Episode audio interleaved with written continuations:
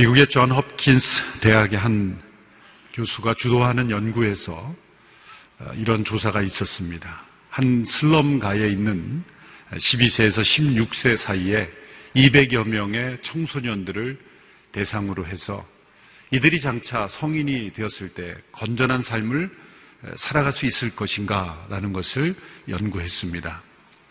그들의 가정 환경, 현재 상태, 인터뷰들을 통해서 결론을 내린 결과 이들의 90%는 앞으로 교도소에서 인생의 절반을 살게 될 것이다.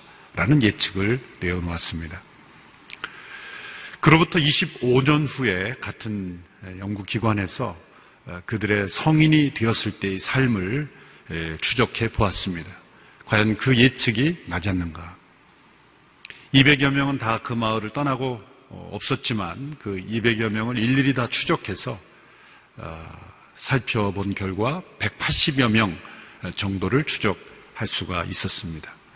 근데 그 결과는 그 중에 4명만이 교도소에 가 있었고 나머지 모든 청소년들은 성장해서 아주 건강한 사회인으로 살아가고 있었다는 것이죠. 90% 이상이 다 교도소에 가 있을 것이라고 어, 예측했던 그 어, 예측이 틀린 것이죠. 어떻게 이런 변화가 일어날 수 있었을 것인가? 그 안에 무슨 일이 일어났던 것일까? 그 한 사람 한 사람을 인터뷰한 결과 그들을 변화시킨 한 여 선생님이 있었다는 것을 알 수가 있었습니다. 그래서 그 여 선생님을 찾아가서 인터뷰했습니다. 당신이 어떻게 그 아이들을 대해 주었기에 그들의 삶이 이렇게 변화되었는가? 그 여선생님은 이렇게 대답했습니다. 저는 아무것도 한 일이 없습니다. 단지 저는 그들을 사랑했을 뿐입니다. 이 한마디 속에 예, 그 사회적으로 일반적으로 볼 때는 가망이 없어 보이는 슬럼가의 청소년들이 변화된 삶을 살 수 있었던 것이죠. 사랑은 영혼을 치료하고 또 세상을 치료하는 위대한 약인 것입니다. 우리의 영혼을 변화시키는 위대한 치료제. 그것이 바로 사랑인 것이죠. 혼란한 세상, 또 점점 타락해가는 세상, 그 세상을 정화하기 위해서 엄격한 법을 만들고 무서운 법을 만든다고 변화되는 것이 아닙니다. 누군가의 사랑, 그 사랑이 있어야 하는 것이죠. 모리와 함께한 화요일이라는 그 베스트셀러가 있었죠. 그 몰이라는 교수를 그 제자가 인터뷰하면서 루게릭 병에 걸려서 죽어가는 그 시한부 인생을 살아가는 그 교수를 인터뷰하는 그런 내용이죠. 그때 그 모리 교수가 이런 말을 하죠. 제자에게 이 병을 앓으면서 내가 배운 가장 큰 것이 무엇인지 아느냐? 그것은 인생에서 가장 중요한 것은 사랑을 나눠주는 법과 사랑을 받아들이는 법을 배우는 것이란다. 사람들에게 사랑이 이렇게 중요한 것은 사랑이신 하나님께서 창조한 피조물이기 때문입니다. 우리는 사랑 안에서 사랑에 의해서 사랑을 위하여 창조된 존재입니다. 우리는 사랑받기 위해 태어났고 사랑이 없으면 살아갈 수 없는 존재들입니다. 인간에게 있는 가장 큰 갈망은 이 관계와 소속에 대한 갈망, 친밀함에 대한 갈망이죠. 사람들은 이러한 것들을 성취나 소유를 통해서 해결해 보려고 하지만 그것은 더 큰 갈망을 불러일으킬 뿐입니다. 오직 하나님의 사랑 안에서 사랑을 주고받는 그리고 하나님을 사랑하고 하나님의 사랑을 통해 살아가는 그것만이 이 갈망을 해결해 줄 수 있습니다. 성경에서 사랑에 대해서 가장 강조하는 책은 바로 신명기입니다. 신명기는 율법을 다시 강조하는 책이죠. 그런데 사랑이라는 단어도 가장 많이 나올 뿐만 아니라 그 목적이 바로 사랑인 것입니다. 표면적으로는 율법을 강조하지만 그 율법의 정신, 그리고 그 원리는 바로 사랑인 것입니다. 율법에는 하라, 하지 말라라는 법들로 구성되어 있죠. 중요한 것은 왜 하라고 했으며 왜 하지 말라고 했느냐입니다. 그것은 바로 사랑 때문이죠. 왜 거짓 증거하지 말라 그랬습니까? 그것이 사랑을 향하는 삶이기 때문이에요. 왜 도둑질 하지 말라고 그랬습니까? 그 삶이 바로 사랑이기 때문이죠. 율법의 내용을 아무것도 모르고 십계명을 비롯한 구약의 모든 율법을 다 모른다 할지라도 만일 진정 하나님을 사랑하고 이웃을 사랑하는 삶을 살고 있으면 그 사람은 바로 이 모든 율법을 다 지키고 있을 것입니다. 사랑이 그 목표이기 때문에, 사랑이 그 정신이고 원리이기 때문이죠. 그래서 사랑이 율법의 완성이다. 라고 말씀하고 있는 것입니다. 오늘 우리가 함께 읽은 이 신명기 6장 4절에서 특별히 9절까지의 말씀은 쉐마라고 하는 유대인들이 가장 중요하게 여기며 또한 지금도 유대인 신자들이 매일 드리는 기도의 일부입니다. 쉐마라고 하는 것은 히브리어로 들으라 라는 뜻입니다. 4절에 보면 이스라엘아 들으라 한글 성경이 이렇게 되어 있지만 히브리어는 들으라 이스라엘 이렇게 시작이 됩니다. 쉐마 이스라엘 이렇게 시작이 되죠. 제일 앞 단어를 사용해서 이 부분을 쉐마 이렇게 부르는 것이죠. 이 쉐마의 내용은 하나님을 사랑하라 라는 명령입니다. 온 마음을 다하고 영혼을 다하고 힘을 다하여 하나님을 사랑하라. 그 하나님을 사랑하는 삶을 생활 속에서 행하라는 거죠.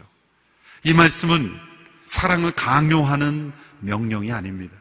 우리의 삶을 피곤하게 만드는 율법처럼 오해하면 안 됩니다. 이 말씀은 거꾸로 읽어야 합니다.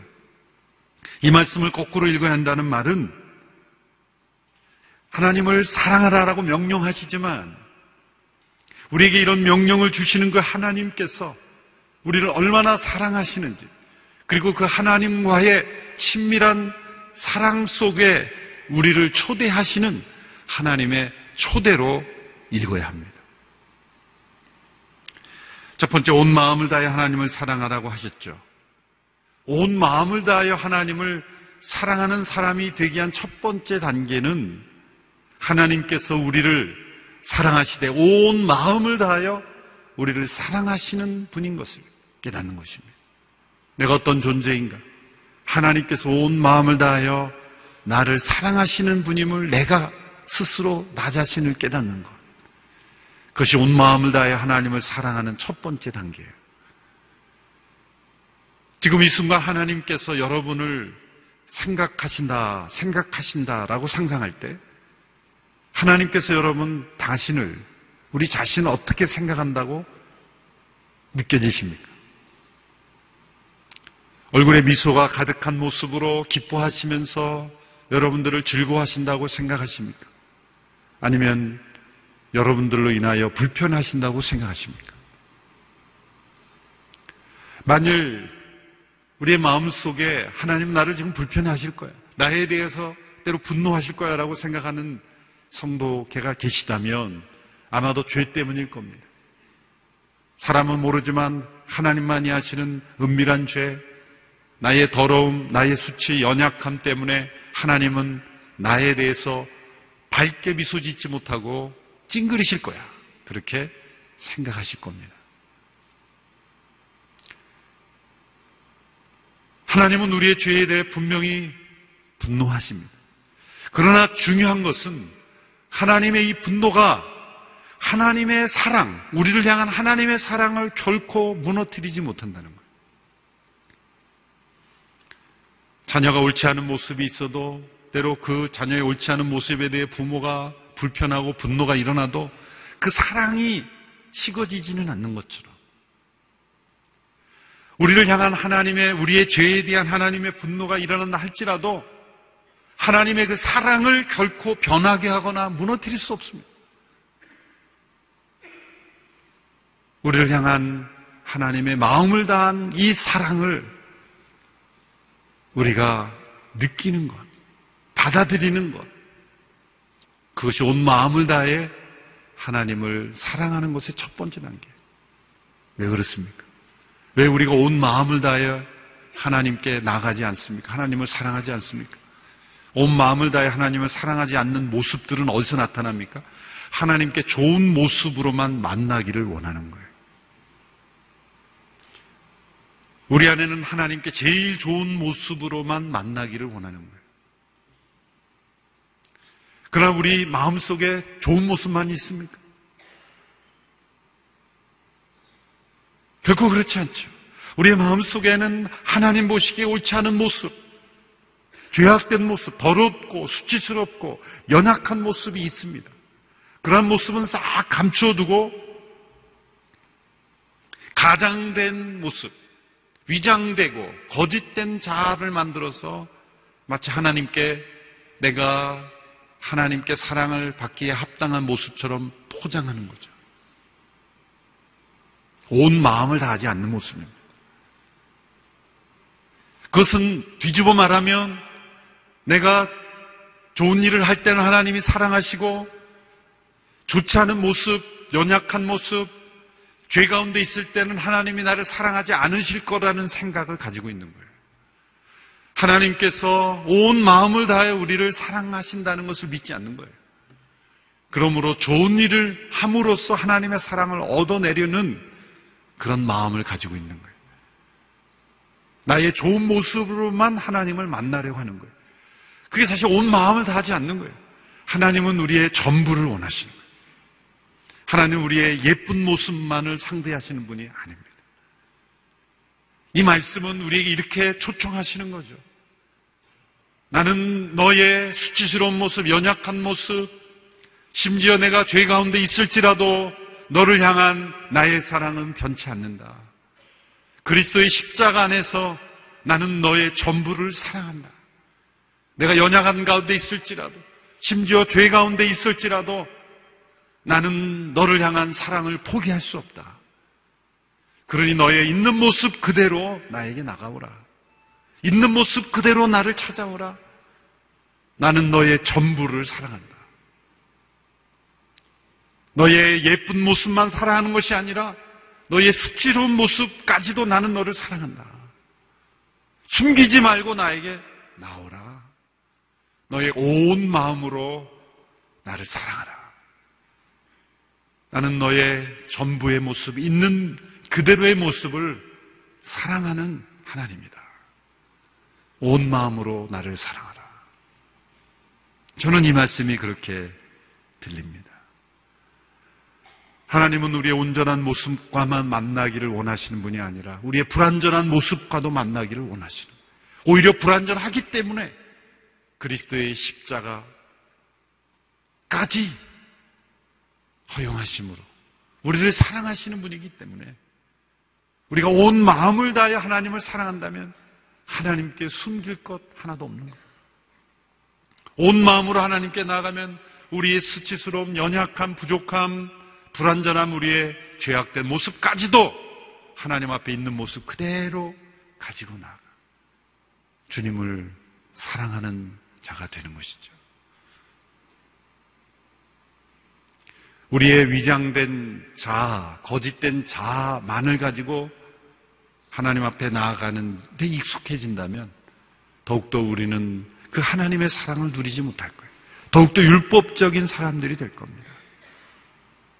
우리의 온 마음을 다하여 우리의 수치스러운 죄악된 부분까지도 하나님 앞에 나아가 그 하나님의 사랑을 누리는 우리 모두가 되기를 축원합니다. 온 영혼을 다하여 영혼을 다하여 하나님을 사랑하라 그랬습니다. 영혼을 다하는 것은 무슨 말씀일까요? 이 말씀도 거꾸로 이해해 보십시오. 너의 온 영혼을 나에게 의탁하라는 말씀이죠. 여러분, 사랑하면 믿게 됩니다. 그렇죠? 믿음은 무엇입니까? 믿음은 의탁하는 거예요. 믿음은 맡기는 겁니다. 믿음은 나 자신을 내려놓는 거죠. 그 믿음은 어디서 나옵니까? 사랑에서 나오는 거예요. 여러분이 누구를 믿습니까? 여러분을 사랑하는 자를 믿고 있습니다. 자녀가 부모를 믿는 것은 부모가 자녀를 사랑하기 때문에. 아무리 부모라 할지라도 사랑하지 않는 부모는 자녀는 믿지 않습니다. 믿음은 사랑에서 나옵니다. 그리고 그 믿음은 또한 소망을 만들어냅니다. 미래를 의지하게 되는 것, 소망이죠. 믿음은 사랑에서 나오고 믿음은 소망에서 나옵니다. 그래서 믿음, 소망, 사랑은 서로 연결되어 있는 거예요. 고린도 13장 13절에서 이 세 가지는 항상 있을 것인데 그 중에 제일은 사랑이라는 것은 사랑으로부터 시작이 되는 거예요. 우리의 마음속에 어떻게 믿음이 생겼습니까? 하나님께서 우리를 사랑하시기에 그 사랑이신 하나님으로부터 흘러나오는 사랑을 받으며 우리는 믿음을 가지게 되는 거예요.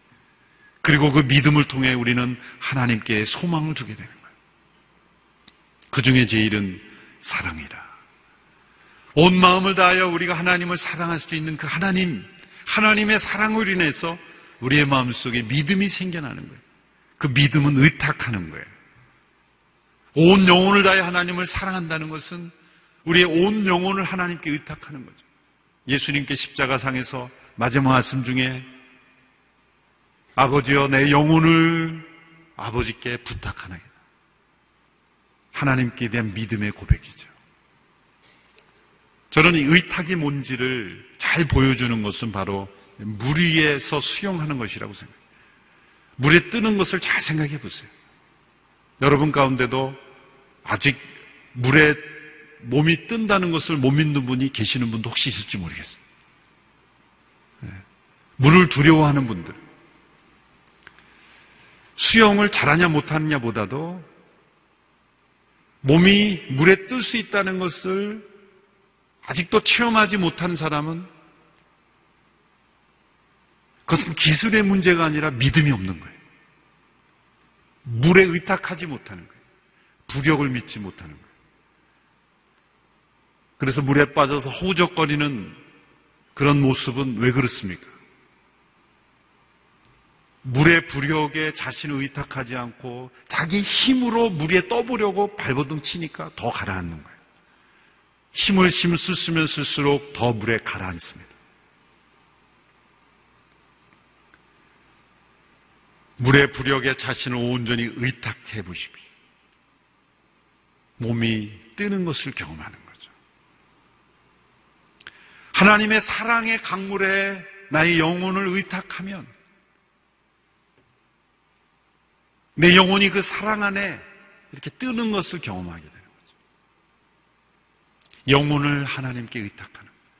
어디 의탁? 하나님의 그 사랑에 의탁하는 거예요. 왜 하나님께 나오지 않습니까? 하나님께서 범죄한 나를 처벌하실 것이고 미워하실 것이라 믿지 못하는 하나님의 사랑에 의탁하지 못하는 거예요. 집을 나갔던 탕자가 돌아왔을 때 아버지께 이렇게 말했죠. 아버지여 내가 아들이라 일컬음을 받지 못하니 종의 하나로 여겨달라. 아버지의 사랑을 아직 의탁하지 못하는 거예요. 영혼을 다하여 하나님을 사랑한다는 것. 그것은 그 사랑 안에 온전히 자신을 의탁하는 거예요. 초대교회 기독교, 초기의 기독교 작가들은 성도들도 그렇게 생각했지만 그리스도인들을 익투스, 물고기 표현으로 했죠. 사실은 초기에, 초기 기독교의 상징은 물고기였습니다. 십자가는 아, 이 2, 3세기 이후부터 형성이 됐죠. 초기의 믿음의 사람들의 심벌은 물고기였습니다. 익투스라는 게 헬라어로 물고기라는 뜻인데 그 익투스라는 이니셜을 풀었으면 예수 그리스도 그 하나님의 아들이다 그 약자죠. 근데 실제로 많은 그 초기 기독교 문학에서는 예수님을 하늘의 물고기로 상징하고 우리들을 작은 물고기다 이렇게 상징했어요. 물, 물을 다니는 이 물고기처럼 하나님의 사랑의 강물에 하나님 안에서 거니는 그런 물고기와 같은 삶. 하나님의 사랑의 강물에 자신을 의탁하며 살아가는 인생으로 그렇게 표현한 것이죠. 하나님의 사랑에 자신을 온전히 의탁하십시오. 영어는 서렌더라는 표현하죠. 완전히 자신을 내어드리고 내어 맡기는 의탁하는 인생.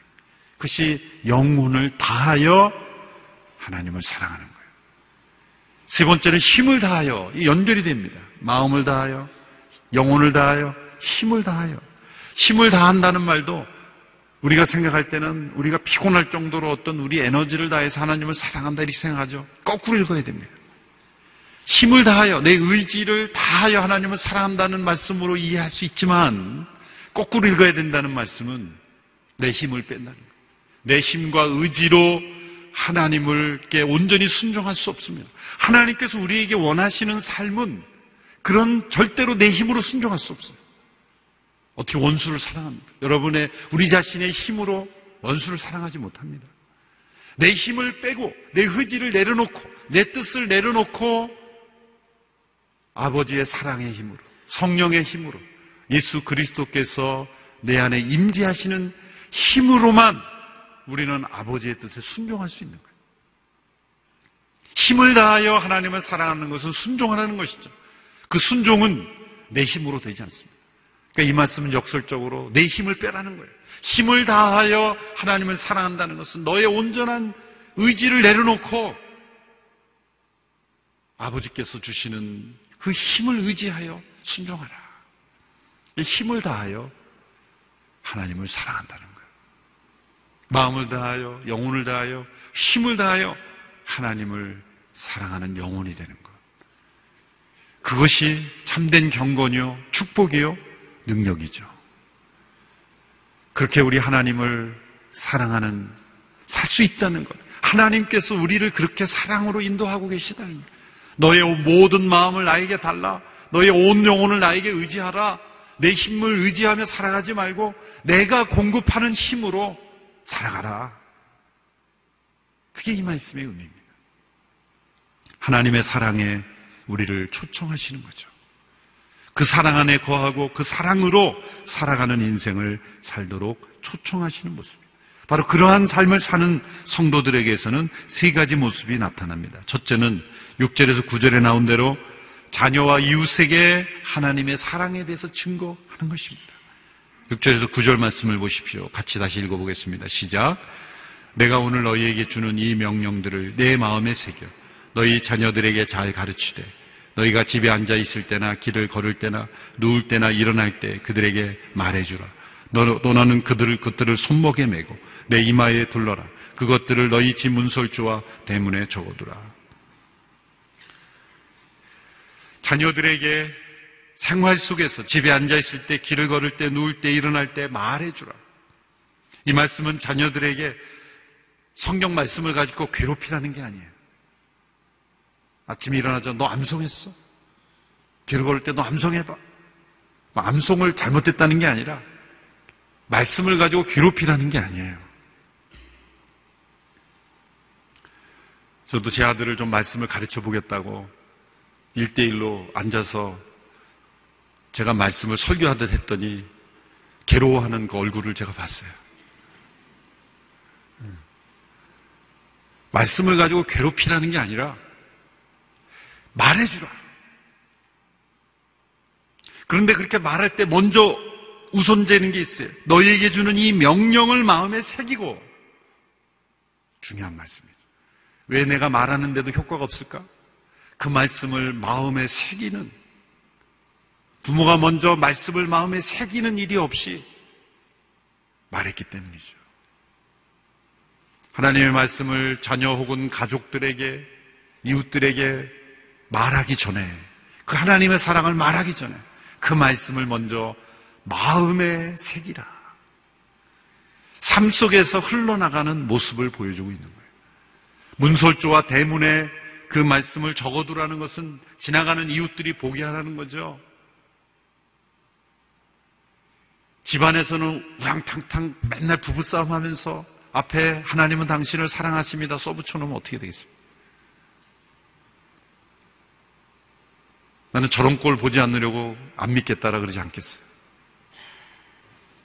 마음에 새기고 그리고 문설주와 대문에 적어두라는 것은 이웃에게까지 가정과 이웃에게까지 그 하나님의 사랑이 흘러가게 된다. 유대인들은 지금도 이마에 붙이고 뭐 손목에 메고 다니고 사실 그렇게 형식적으로 지키라는 게 아니죠. 마음에 새기라 했어요. 마음에. 때로는 가지고 다닐 수도 있고 때로는 뭐 목에다 메고 다닐 수도 있지만 그건 뭐냐? 마음에 새기기 위한 노력의 표현일 뿐이지. 이럴 정도로 마음에 새기라는 거지. 마음에 새기는 일은 없이 외형적으로만 형식적으로 그렇게 붙이고 다니고 대문에 붙이고 크게 중요한 게 아니죠. 우선적 순서를 중요하게 생각해야 되는 거예요. 하나님의 사랑이 가족과 이 이웃에게 흘러가게 하라. 두 번째는 배부름 속에서도 하나님을 잊지 않게 되는 것입니다. 11절에서 12절의 말씀 같이 읽어보겠습니다. 11절, 12절 시작. 너희가 채우지 않은 여러 종류의 것들로 가득한 집들과 너희가 파지 않은 우물과 너희가 심지 않은 포도나무와 올리브나무가 있는 땅에서 너희가 먹고 배부를 때 스스로 삼가서 너희를 이집트에서 그 종살이 하던 땅에서 이끌어내신 여호와를 잊지 않도록 하라. 배부름 속에서도 하나님을 잊지 않게 됩니다. 온 마음을 다하여 영혼을 다하여 힘을 다하여 하나님을 사랑하는 영혼은 첫째로 가정과 이웃 속에 하나님의 사랑을 증거하며 두 번째로 배부름 속에서도 하나님을 잊지 않습니다. 최초의 타락이 에덴 동산이라는 축복 속에서 이루어진 것처럼 우리의 삶의 환경이 풍족하고 배부를 때 우리는 하나님을 잊게 되는 거예요.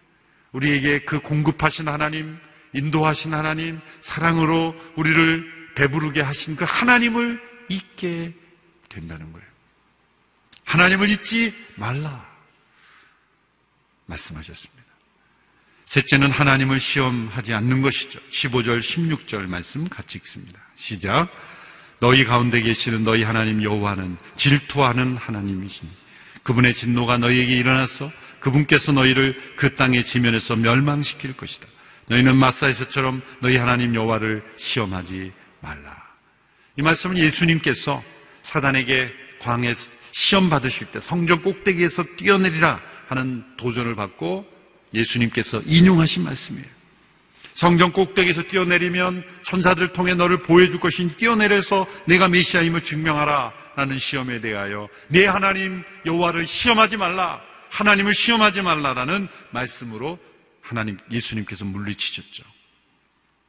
광야에서 목마를 때 백성들은 하나님을 시험했습니다. 우리로 하여금 출애굽시키고 이 광야에서 목말라 죽게 하느냐고 우리를 이끌어내느냐? 하나님을 시험한 것이죠. 하나님께서 인도하신 길이라면 하나님께서 물이 필요하면 물을 줄 것이고 또 고기가 필요하면 고기를 줄 것이고 필요한 모든 것을 공급해 줄 것이라는 것을 믿지 못하는 것 하나님을 시험하는 것. 정반대로 하나님께서 가라고 하시지 않은 일을 자기가 스스로 자기가 원하는 길을 가면서 하나님께 공급해 달라고 하는 것도 하나님을 시험하는 거예요. 하나님을 시험하지 말라. 온 마음을 다하여, 영혼을 다하여, 그리고 힘을 다하여 하나님을 사랑한 사람은 하나님의 사랑을 전하게 되어 있습니다. 하나님을 잊지 않게 되어 있습니다. 하나님을 시험하지 않게 되어 있습니다. 하나님은 이렇게 우리를 하나님과의 사랑의 삶으로 초청하십니다. 이것이 참된 삶의 능력입니다. 이것이 경건이요 행복한 삶의 비결입니다. 하나님이 초대하시는 이 사랑의 관계 속으로 우리가 더 깊이 들어가는 우리 모두가 되기를 축원합니다. 우리 자신과 가족과 이웃과 이 세상 속에 이 하나님의 사랑이 흘러가는 그 하나님이 증거되는 우리의 삶이 될 수 있게 되기를 주님의 이름으로 축원합니다. 함께 기도하겠습니다.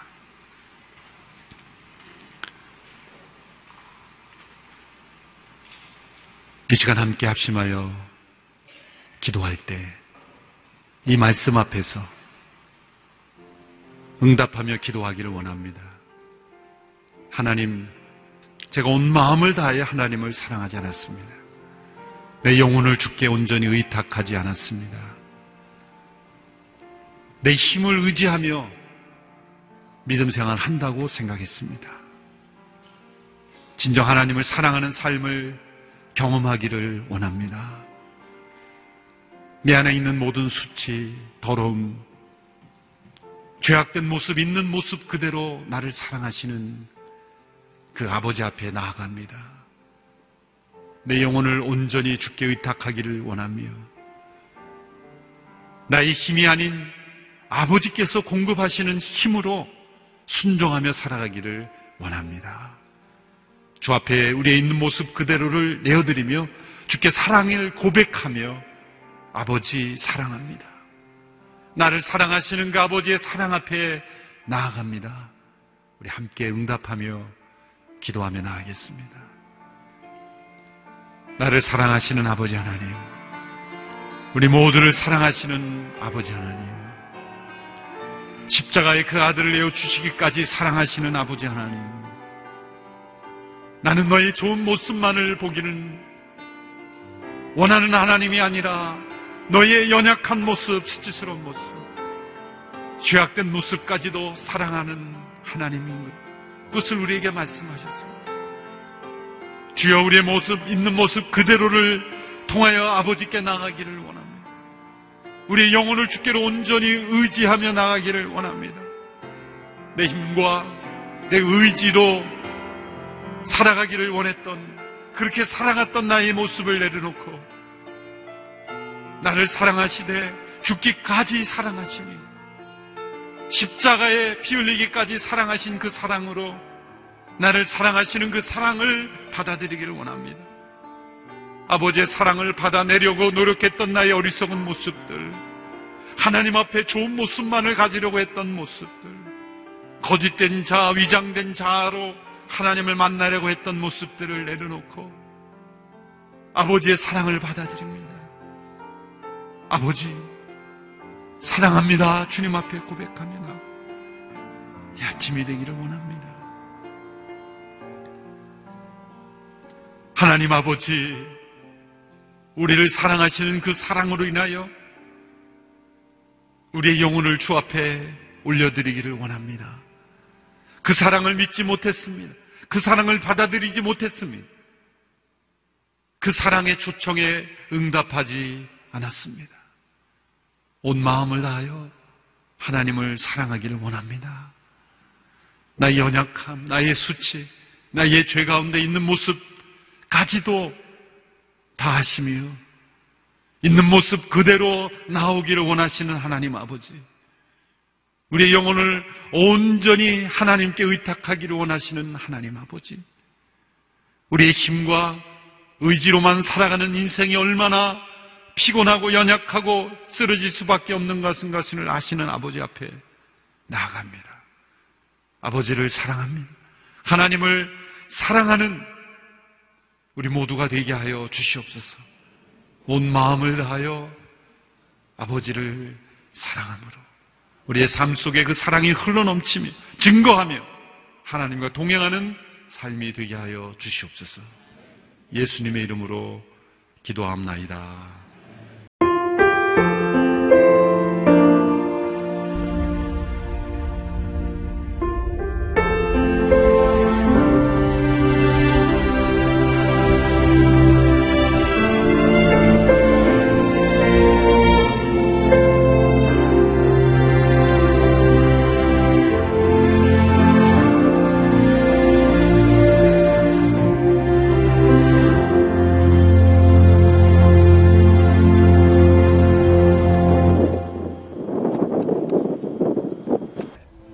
출근을 해서 일을 시작하려고 하는 그런 순간이었는데 전화가 왔더라고요.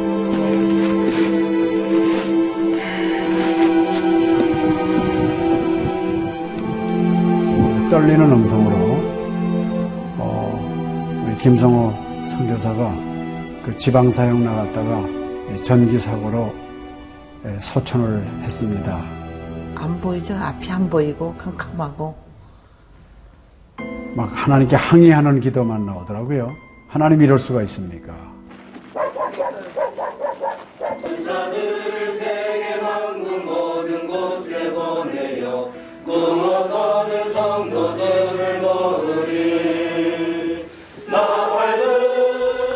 성호야 미안하다 미안해 이렇게 그 생각밖에 없어요.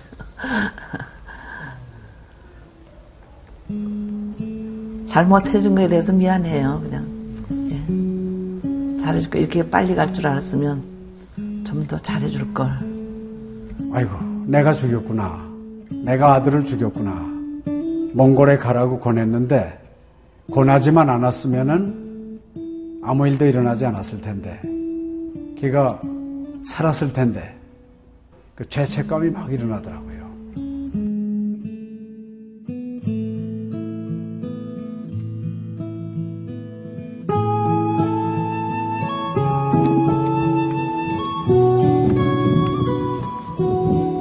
요. 김성호 아들은 네, 네가 보낸 것이 아니라 내가 보냈다. 하나님께서 아들을 보내셨다고 하는 그런 음성으로 저에게 들려지는. 2000년도에 저희 아들을 그 울란바토르 날랑 공동묘지에 묻으면서 하나님의 속삭임이 제 마음에 있으셨어요. 예, 김여일아, 때가 되면 너도 와라.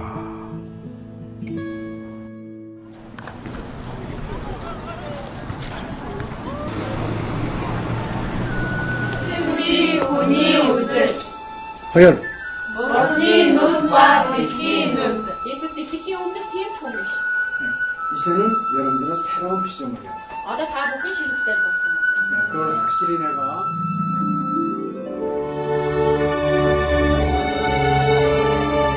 저희 아들 그 추모하는 에, 바로 이제 그 시기에 제가 그 시즌으로부터 연락을 받았다는 게 참 그냥 우연만은 아닌 것 같아요.